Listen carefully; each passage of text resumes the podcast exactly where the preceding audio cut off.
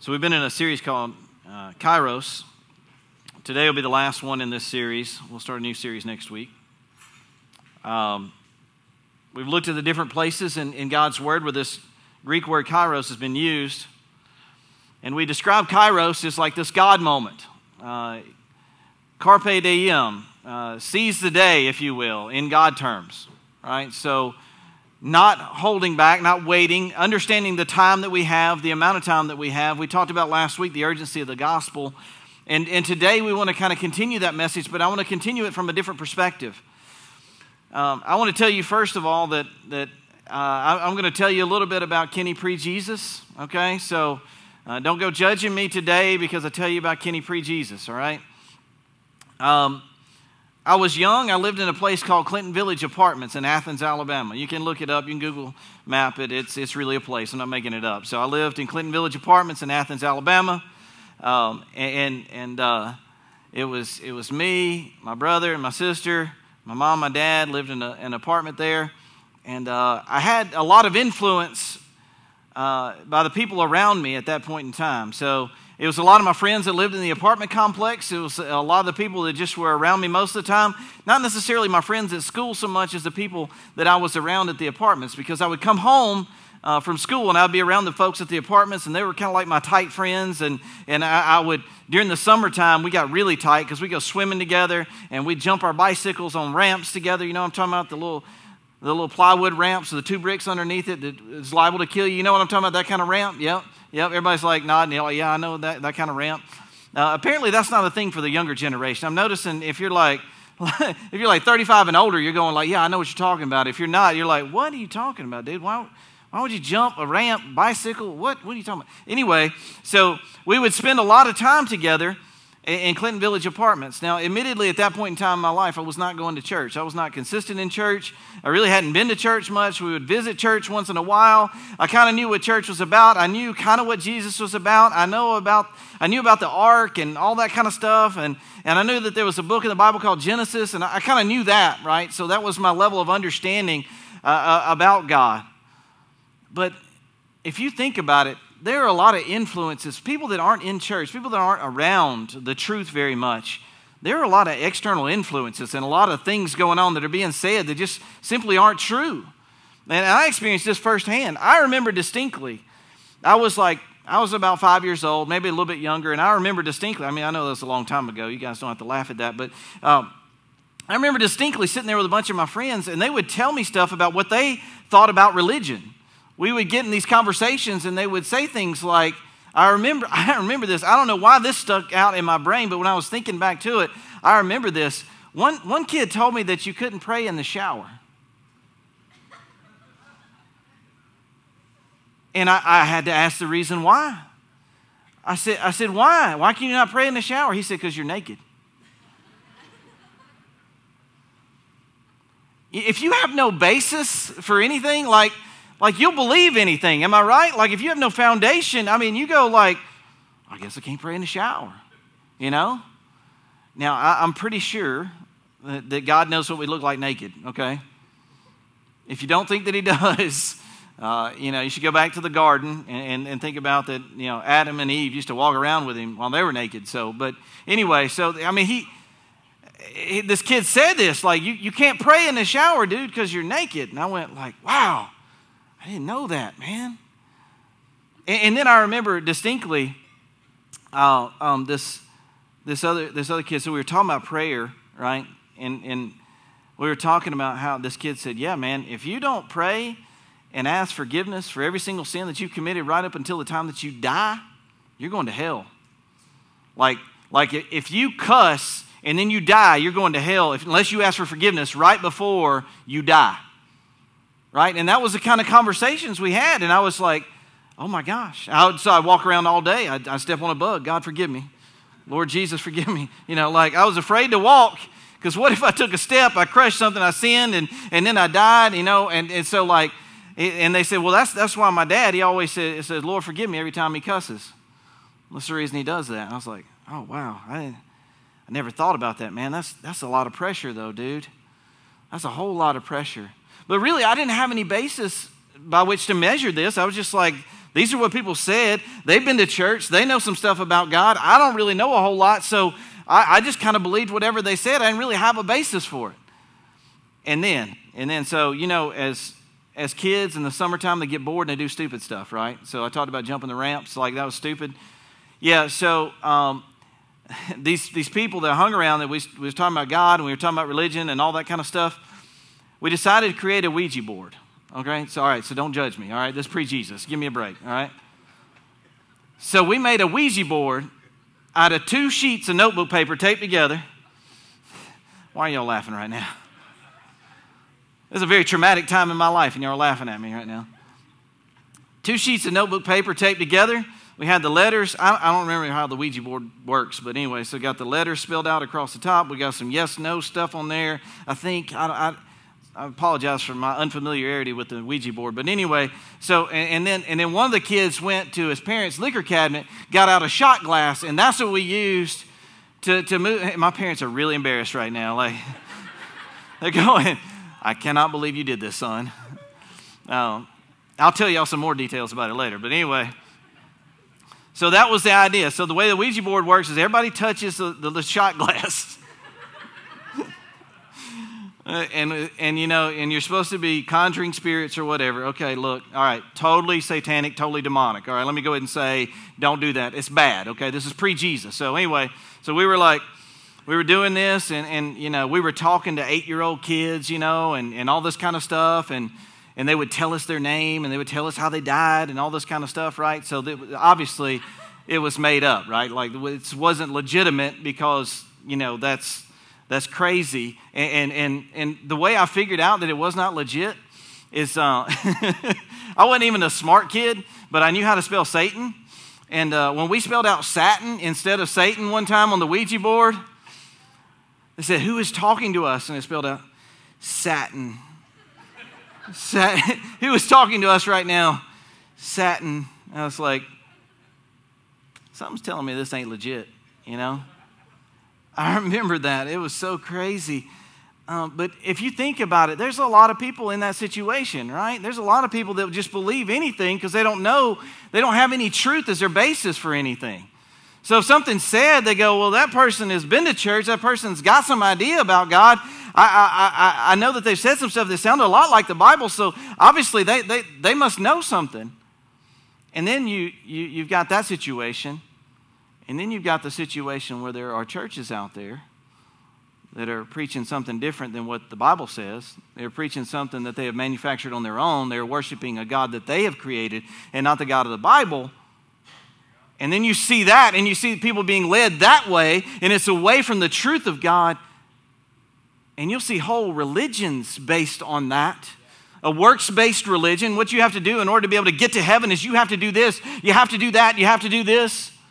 And the reality is, there is nothing you can do besides trusting in the name of Jesus Christ and everything that He did in order to be able to, to come to the Father.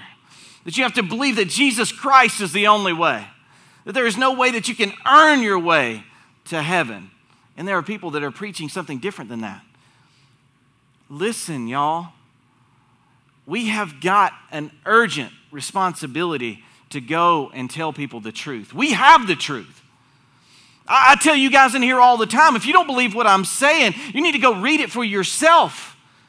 As a matter of fact, I encourage you to read it for yourself. And if I'm telling you something that's not true, come up here and call me out on it. And, and I'll confess it in front of everybody and say, I was wrong in this area. You see, we as believers, we have got to adhere to this truth and to this truth alone. And, and that is urgent. It is urgent that we do that because there is so much that isn't true that's going out there and people are believing it. They're believing it. And they're being led astray and they're going to hell. Man, we have got to take the truth to the world. We have got to be talking about the truth in casual conversations because you don't know who might be sitting around you that doesn't know anything about Jesus. They don't know anything about the God of this Bible. And you've got an opportunity to pour truth into them. You don't need to miss that opportunity because they will see you going to church. This is what happens a lot of times. They will see you going to church. They'll know you're one of those church going people. So, what they will do is they will, especially when diff- times get difficult, they will ask you questions, right? They will ask you questions. And whether you believe it or not, what they're actually trying to do is to get you to tell them something about what God says about that situation. Not your opinion, but what does God say about that? And they're really trying to get a, a, picture of what the Bible says through you. So I want you to know that when, when somebody that's not a Christian is going through something, especially, and they ask you questions about something, that is your opportunity to bring Christ into that conversation. And that needs to be your focus. We don't need to let those moments pass us by. We need to recognize that that is a God moment. That is a kairos. That is, that is right now, here, where God is showing us you've got this chance to pour truth into somebody. Don't miss it. Don't miss it. And Paul, all these letters that we have from Paul, right in the church of Corinth is one example. He's like, man, you guys have gotten it all messed up.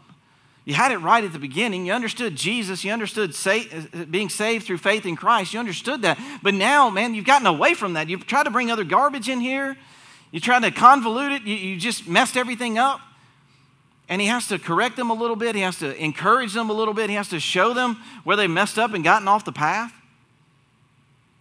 And here, in this particular passage, he talks about us being God's ambassadors. And we're going to be in, in 2 Corinthians chapter 5.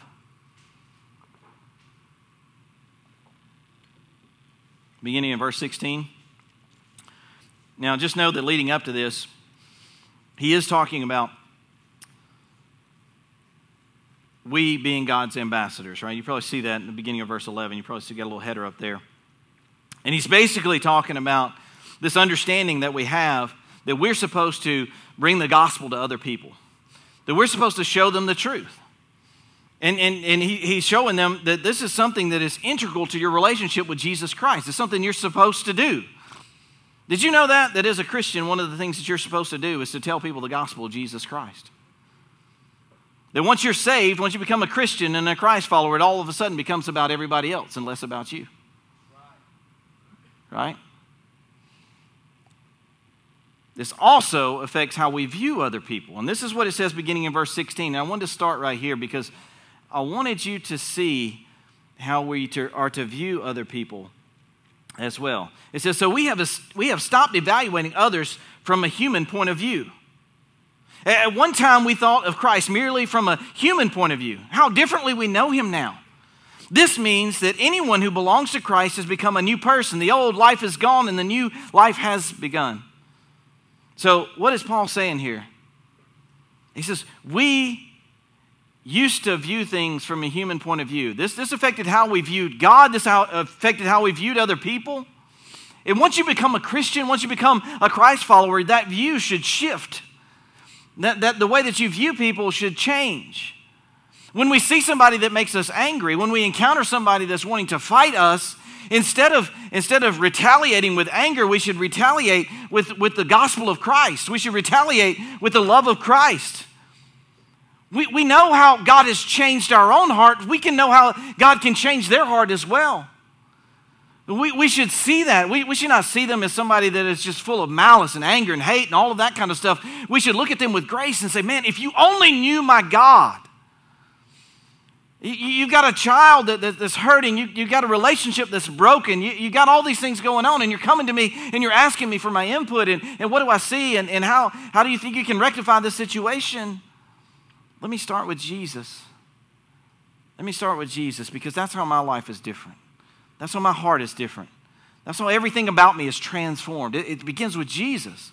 See, I used to look at things the way that you looked at them. I used to look at things and be like, oh, this is never going to end. It's going to be terrible. All this kind of stuff. It's just going to hurt and hurt and hurt and hurt. And it's never going to go away. And life is suffering. And there's just no way that, that things are ever going to change for me.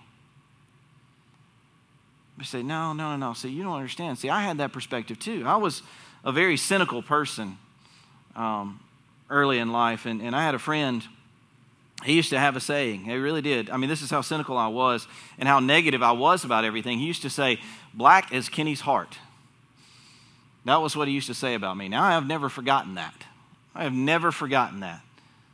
But I know that God has given me a new heart, a transformed heart. I, I'm completely different now. And there are some times when I get down, there's sometimes when I get depressed, and that happens. But I have to recognize that God has given me a new perspective in life, that it goes beyond this life. It's an eternal perspective now. It's not like it used to be, it's brand new, it's transformed. And I have to remember that. Black is Kenny's heart. That never, that never left me. I, I this, this guy, he's now passed away, and um, I believe he's a Christian. I talked to him about his faith in Christ before he passed away. Um, but I've never forgotten. I mean, and, and, he didn't really continue to say that as, as we got older, but that was just one of the things he said to me when we were younger. I was like, man, black is Kenny's heart. That's what he said. And it never kind of kind of left me. I've always thought about that. And there was another friend of mine. These, these are like two of my best friends in my life growing up.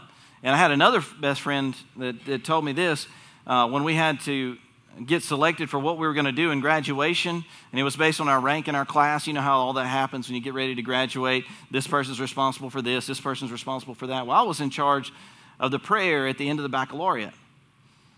And I had a friend that said this to me, and I've told you guys this before. He looked at me in the middle of the principal's office in front of the other people, the top members of our class. He looked at me and he said, Do you even know how to pray? That's what he said. I mean, that's a wake up call to you, you know?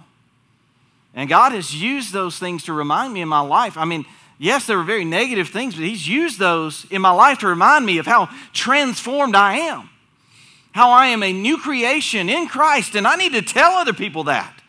Because there are other people out there that, that people are saying they've got a black heart too, or they don't know how to pray. There are people out there that, that, that may be smart guys in their class, but, but you know what?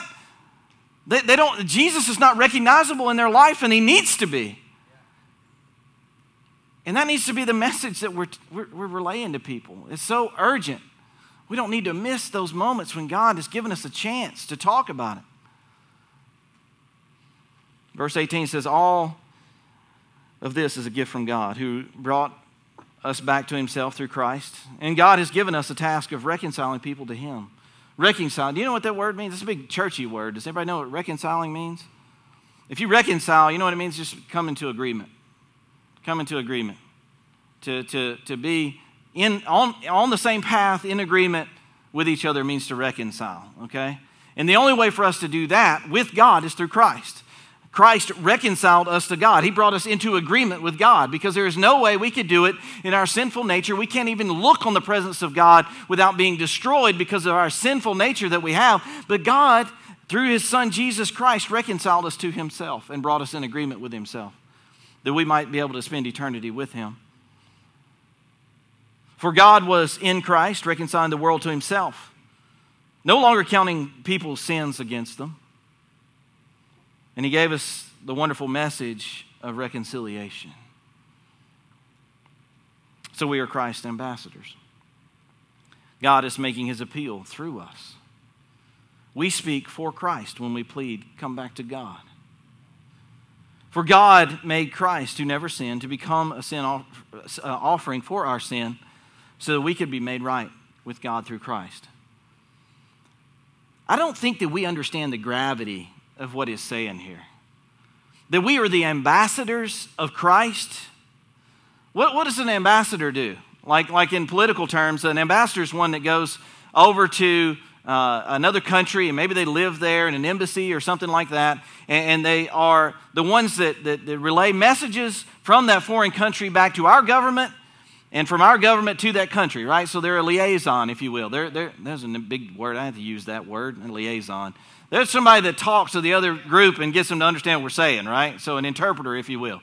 All right, so so that's their job. So we, God is making his appeal through us that, that we are his voice to the world. Do you see that? Do you understand the gravity of that situation? Yes, God is revealing himself to the world, but at the same time, he's using us to plead this message of reconciliation, the fact that God has brought us into alignment with him through his son Jesus Christ. I don't, I don't think that we recognize sometimes what kind of power exists in that. Now, God doesn't have to. God doesn't have to do that. God could just speak and we could all be saved in an instant. Yes, absolutely. But that's not the way God works. He uses us for the purpose of reconciliation, to show the world that, that he, he can save and he can, he can change and he can give you a new heart and all those things. And how does he do that? By doing it in you. He starts by doing it in you. And not only is there a voice now that speaks the truth of God, but there's a life that lives the truth of God. You see that? We talked about this this last week, how, how maybe your sanctification, you're, you're growing in your understanding of who God is and what He's called you to do. Maybe all of that is for the purposes of showing the world. Maybe it's for everybody else, and, and so that they can see Christ in you. And that's the reason we go through the process of sanctification through the Holy Spirit. See, God says, I'm going to speak, and you're going to be my voice. And you know what I think we're doing sometimes? Not only with our lives, but with our voice, we're a little bit ashamed. We're, we're a little bit ashamed of the gospel of Christ. And Paul says to the Roman church, he says, For I am not ashamed of the gospel of Christ. We cannot, we cannot afford to miss these God moments. We cannot afford to miss these opportunities that we have to bring Christ into the conversation and talk about how Christ has reconciled us to himself and how God is using us. We, we cannot miss these opportunities. And I'm afraid there's too many Christians that are missing these opportunities. And, and you got other religions out there that have a false doctrine, a false teaching, something that's not true. And they're out there evangelizing. They're out there talking to people about what they believe. And that's how all these misconceptions about what a relationship with God looks like, that's how they're getting out there. So to me, those that have the truth have a greater responsibility. Am I right? We, have got to combat not only those that, that don't know, but we also got to combat those that are teaching something that's false. So we have an even greater responsibility to take this message out into the world. We shouldn't stop, we shouldn't stop talking about it. We should never shut up about it. We should be talking about Christ and what he can do in your life all the time. I want you to understand the gravity uh, uh, of this particular time that you have in your life. We always say this. We always say, man, I'll talk to somebody, you know, tomorrow, the next day, next year, maybe at Thanksgiving when I see them at, at the family gathering, I'll talk to them about it. And you're missing God moments when God takes a message like this, and the message that Paul was delivering to the church at Corinth, and he, he, takes that and he starts to challenge you, and your heart begins to move towards God and say, That's what I really need to do. And then we'll walk out the door and we won't do anything about it. And we're missing that kairos. Seize the day. Seize the day. I have to read. I have to read 2 Corinthians chapter 6, beginning in verse 1. As God's partners. I love this word, partners. What do we call people at Simple Church that have agreed to, to come together for the purposes of the gospel of Christ? We call them partners, right? We don't call them members. We say members, that, that, that term has gotten all messed up. It was originally intended to talk about the body of Christ having many members and many, uh, many different functions, and, and that's the, but what we turned it into and so we turned it into like being a member of a country club, right? That's, that's what the, the church has turned the word member into. It's like you have, you have privileges if you're a member, like an American Express card holder. You know, you got privileges if you're a member. But what did we say here at Simple Church? We want to change that mentality. It, the word is not what's important. What is important is the concept. And the concept is this that we are partners with Christ. That, that we are to come alongside Him and be in agreement with Him for His purposes, to accomplish what God has called us to do the way He has called us to do it. And therefore, we are partners doing this together. And if you don't, if you don't carry your own weight, what happens? Then the whole group lags behind, right? If we're locked arm in arm for the gospel of Christ and some aren't pulling their weight, what happens? If you get this little wave in the line, right? Where everybody starts to get drugged back.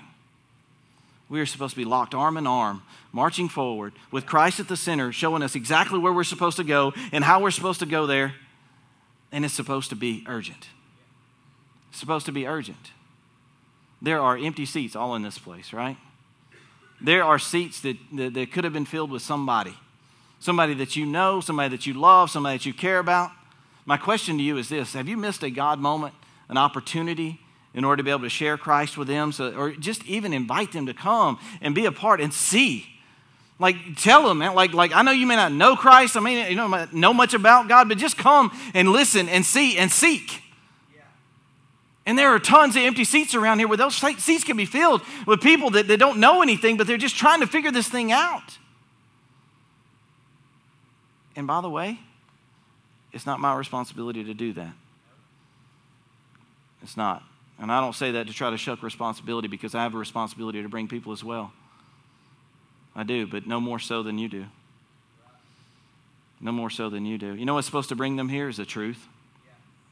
If we're not preaching the truth, then you shouldn't bring them here. There, there have been churches that tell me, say, look, there have been people that tell me, so I can't take them to my church because they won't be accepted there. I said, well, send them here, man.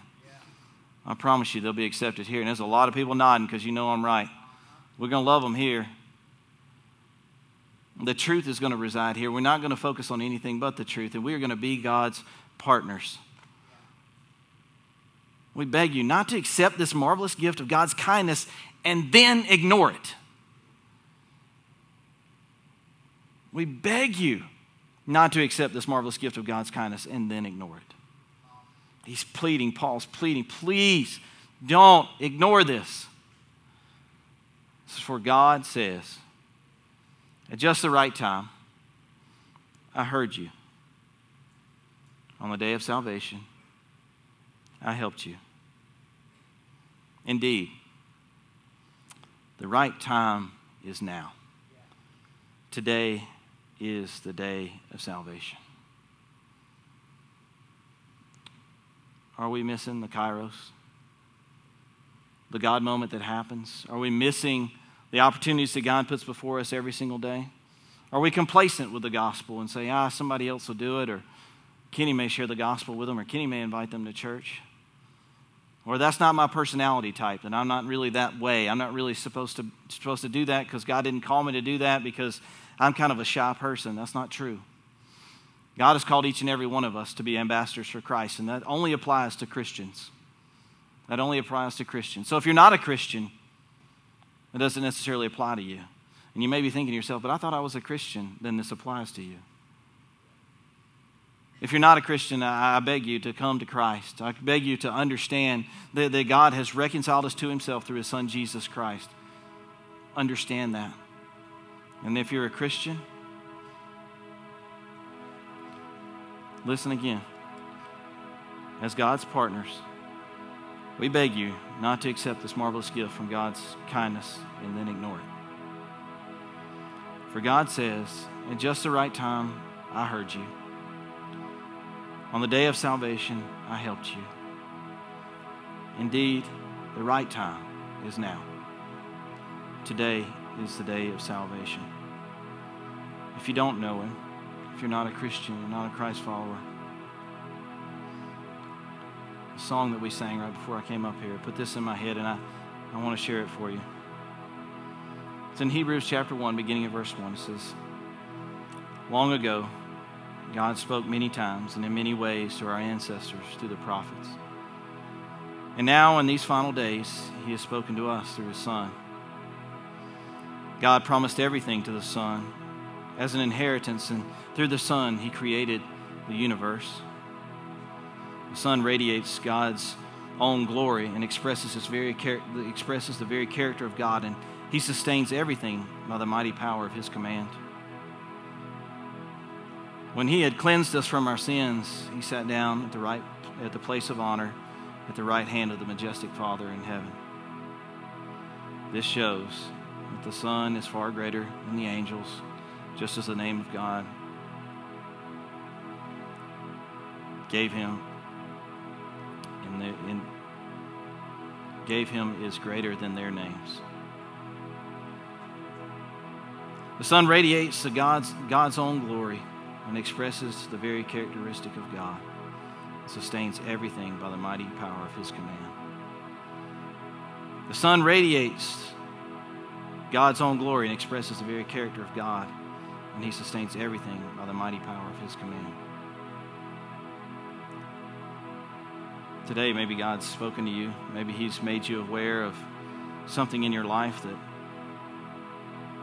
maybe you need to deal with. Maybe there's some things in your life that maybe they, they keep you from sharing the gospel, they keep you from sharing the love of Christ because you say, you know what, I'm not qualified, I'm not able. There's too many things going wrong in my life, and there's too many things that I messed up on.